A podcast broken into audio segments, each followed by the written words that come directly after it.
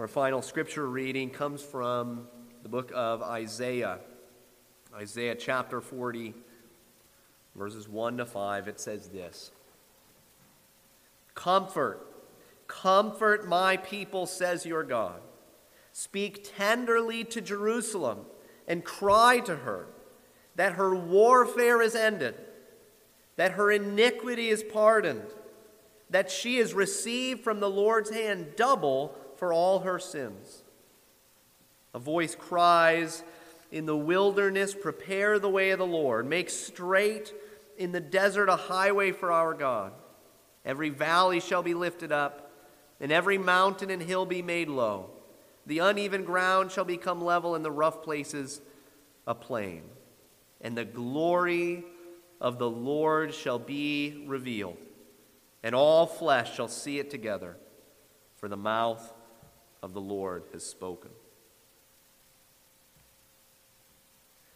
John the Baptist was a forerunner of Christ, both in his birth and in his ministry. And it was John who was the voice of God, a prophet who cried from the wilderness to prepare the way for Christ. He came preaching repentance, getting people's hearts ready for the coming of the Lord. And that's what's spoken of in verses 3 to 5 that we just read. Now, we spent a lot of time during this Advent season reading about and talking about John the Baptist and his story. How it all uh, provides the context for the birth of Christ. In Isaiah 40 speaks of that same context. This is talking about John, God's mouthpiece of preparation. And when he came, it was a sign that the glory of the Lord was about to be revealed. His birth became a sign. It was a sign to Mary. Right? It was a sign to her that because Elizabeth was pregnant in her old age, despite her barrenness, that she could believe what the angel had told her in birth and in ministry. John is a sign pointing to the Messiah. All that he did was a sign of the glory of the Lord, that the glory of the Lord was about to be revealed, that all flesh would see it. You can't see God, uh, you can't fully see his glory. We're told you can't see God and live, and yet the glory of the Lord was going to be made visible. Visible in such a way that mankind could see it. It was all going to happen in the incarnation of Christ. Now, I say all of this uh, to point out that uh, you might hear this text, you might hear Isaiah 40 and think that doesn't really sound like a Christmas text, right? Like a text you would read on Christmas Eve, but it is. Right? Because it's tied to John the Baptist, the beginning of, of the, the ministry of Christ about to be revealed, and his preparing both the people in his day and us as well for the revelation of the Lord. So if you had that nagging question in the back of your mind, hopefully that is now set to the side. And we can look at the central message of this text. The whole of the Advent story, the whole of the Nativity, the angels appearing, the birth of John, the songs that are sung throughout the Gospel of Luke that we've looked at over the last month, and of course, the birth of our Savior. All of it is a declaration to you of the comfort that God gives. Comfort, comfort my people, says your God. Speak tenderly to Jerusalem and cry to her that her warfare is ended, that her iniquity is pardoned, that she has received from the Lord's hand double for all her sins. It's a kind of sudden outburst, right? Comfort, comfort. There's a brand new section of Isaiah, and it starts that way. You can almost imagine it being uh, said by a watchman on the walls of Israel, just above the gate, right, crying out. You know, watchmen would be placed on the city walls to, to cry out to the people, right? Often it was to cry out when, when an enemy was on its way. Sometimes it was because of the return of a king, right? He's coming or he's here. Well, the call goes out, this time from the Lord to his prophet. Comfort, comfort. It's a message of encouragement. It's the kind of language that would be used when you want to show compassion to somebody who has lost a loved one. The fact that it's repeated shows its emphasis. It's how you would underline something in Hebrew. Right? You would repeat it. It's how you know it's important. Comfort. Comfort my people, says your God. God is speaking words of encouragement to those who have experienced great suffering. Are you suffering? Are you in need of encouragement? Have you heard the comforting words of God? I hope that's what you hear tonight. God is speaking to you, his people, and he uses the language of covenant. Right? Speak to my people, says your God. My people, your God. Over and over. That's the language that's used for the relationship that you, as God's people, have to him. And I will be with them as their God. They will be my people. That's the language he uses. My people, your God. This is God speaking to you. Comfort, he says. Speak tenderly to Jerusalem. Speak, literally, speak to the heart. The advent of Christ is meant to be comfort spoken to your heart. If you are God's people, then this is the greatest of news. And the comfort that God offers you in the birth of Christ is threefold. We see it here in the text. First, that the warfare of your soul is ended. He says, Speak tenderly to Jerusalem that her warfare is ended. What is the warfare of God's people? Well, I think this can be uh, understood comprehensively for any of the kind of turmoil that you might face in this life. But most directly for the original hearers, it had to do with their exile. We looked at another passage from Isaiah this morning. We talked about the Assyrians that were going to come and take some of the people of Israel from the northern kingdom into exile. At this point in the ministry of Isaiah, uh, the problem is Babylon, a nation that rose up even against the Assyrians and would take many of the southern people of Judah into exile. They would be exiled in Babylon. They were under a heavy judgment from God. And it's pictured as a kind of battle. It's almost as though God was at war against them. At least that's what it seemed like. That's how it would be perceived. And as they face this incredible and painful judgment, where all the distinctive markers that made it clear that they were God's people, that they belonged to Him, all of that would be taken away and destroyed.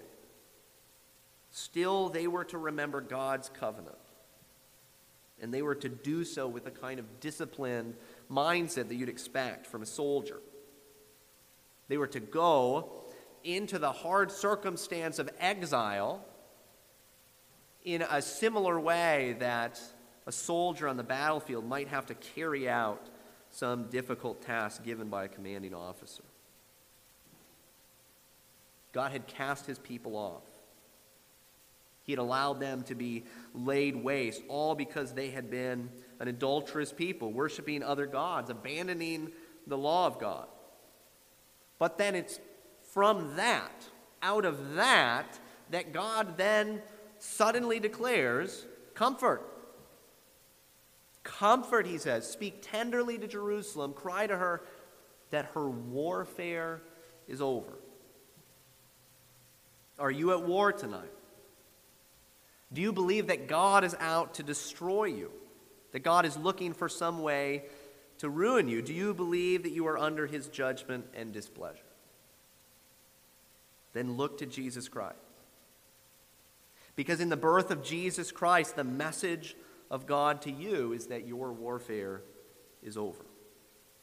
Now, of course, that isn't true if you continue to rebel against him, right? The, the Christmas story is good, not for Herod, though, right? Not for the, the scribes and Pharisees that would come later and reject this child born king, but for you who would kneel before him, who, like the shepherds that we've now sung about, would come and bow before him and worship him. Well, the Lord then speaks tenderly to you tonight. That you would know that he is calling you back from exile. The message of the incarnation is one of reconciliation, it's not destruction. Secondly, the comfort that God offers to you in the birth of Christ is the pardon of your guilt says, Speak tenderly to Jerusalem, cry to her that her iniquity is pardoned.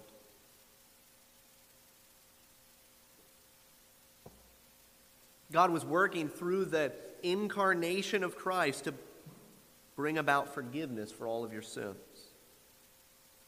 He doesn't say, speak harshly and remind them of their guilt. He doesn't say, shame them a little bit more for all the ways that they've fallen short. He says, Speak tenderly to her, cry to her that her iniquity is pardoned. Iniquity is uh, indwelling sin. It's the, the part of you that's broken that you can't help. Right? The part that you're just born with. You are born in iniquity. It's the kind of thing that you can't fix.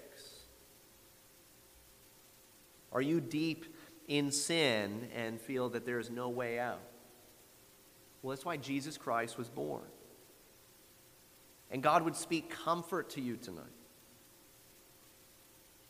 If you're aware that there's uh, something wrong, something that needs to change about you, but you just can't do it, right? No matter what you try, no matter what you do, there's still this problem hanging over your head. Well, the answer is here. Right? It's the gift of God in the birth of Christ.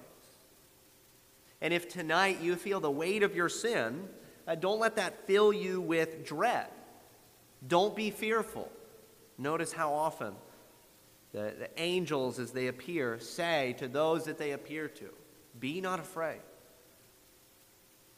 The Lord did not appear to us to strike us down, He did not appear as one full of wrath. He didn't appear uh, the warrior king that many thought the Messiah would be. He appeared as a child, a babe wrapped in swaddling cloths, laid in a manger. And he came in order to pardon the iniquity of his people. So, where you are ashamed tonight of the sin that's inside of you, don't let that shame keep you from seeing the glory that's revealed in his appearing. Don't be blinded by your sin, and don't be blinded by feeling bad about your sin. True repentance means trusting God and his word rather than what you think is most needed to deal with your sin. And what does he say? Right? Your warfare is over. Your iniquity is pardoned. It's taken care of. It's done. That's what he says. Jesus Christ was born so that you could have the complete pardon of your iniquity. And thirdly, lastly, the comfort that God offers you in the birth of Christ is the doing away with all of your sin. I cry to her that she has received from the Lord's hand double for all her sins.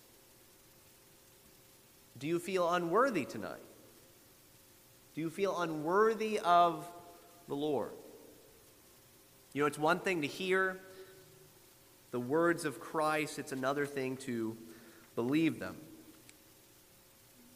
What we have in the birth of Christ is God drawing near to you. The glory of God arriving and being revealed in such a way that you might see him, that you might know him.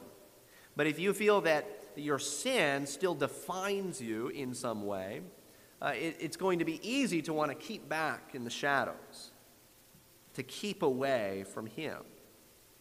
You might keep back feeling that you are unworthy of drawing near.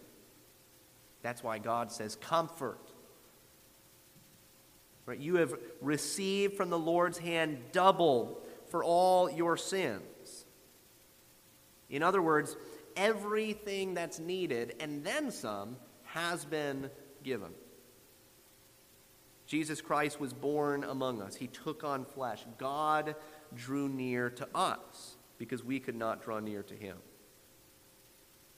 But now that he's represented us in life and in death, in righteousness and in judgment, everything that was needed for you to stand totally and completely free in the presence of God has been accomplished. It makes sense to feel unworthy in the presence of God, right? When we think of Him. Uh, that makes sense. We are in a way. And yet, because Christ has come, because your king is, saw fit to draw near to you, you need not be ashamed. The Lord means to encourage you in these words, to bring you comfort, to strengthen you in faith. God offers you his comfort in this that Jesus Christ was born. God has drawn near to you. All that's needed for his presence in your life has been taken care of. So be encouraged. Right? Take heart. Comfort, comfort, he says. Why should you be comforted tonight? Because all of the blessings of God, everything that's promised in his covenant, was given to you in the birth of Christ. Let me pray. Lord Jesus, once again, we give you all the praise. And we are in awe of you as we dwell upon your majesty and yet your humility as you took on flesh and came and drew near to us. Lord, would you reveal yourself more to us tonight? Would you help us to see you? And would you help us to respond? as you have called us to respond. In song uh, and in life, help us, we pray in Christ's name.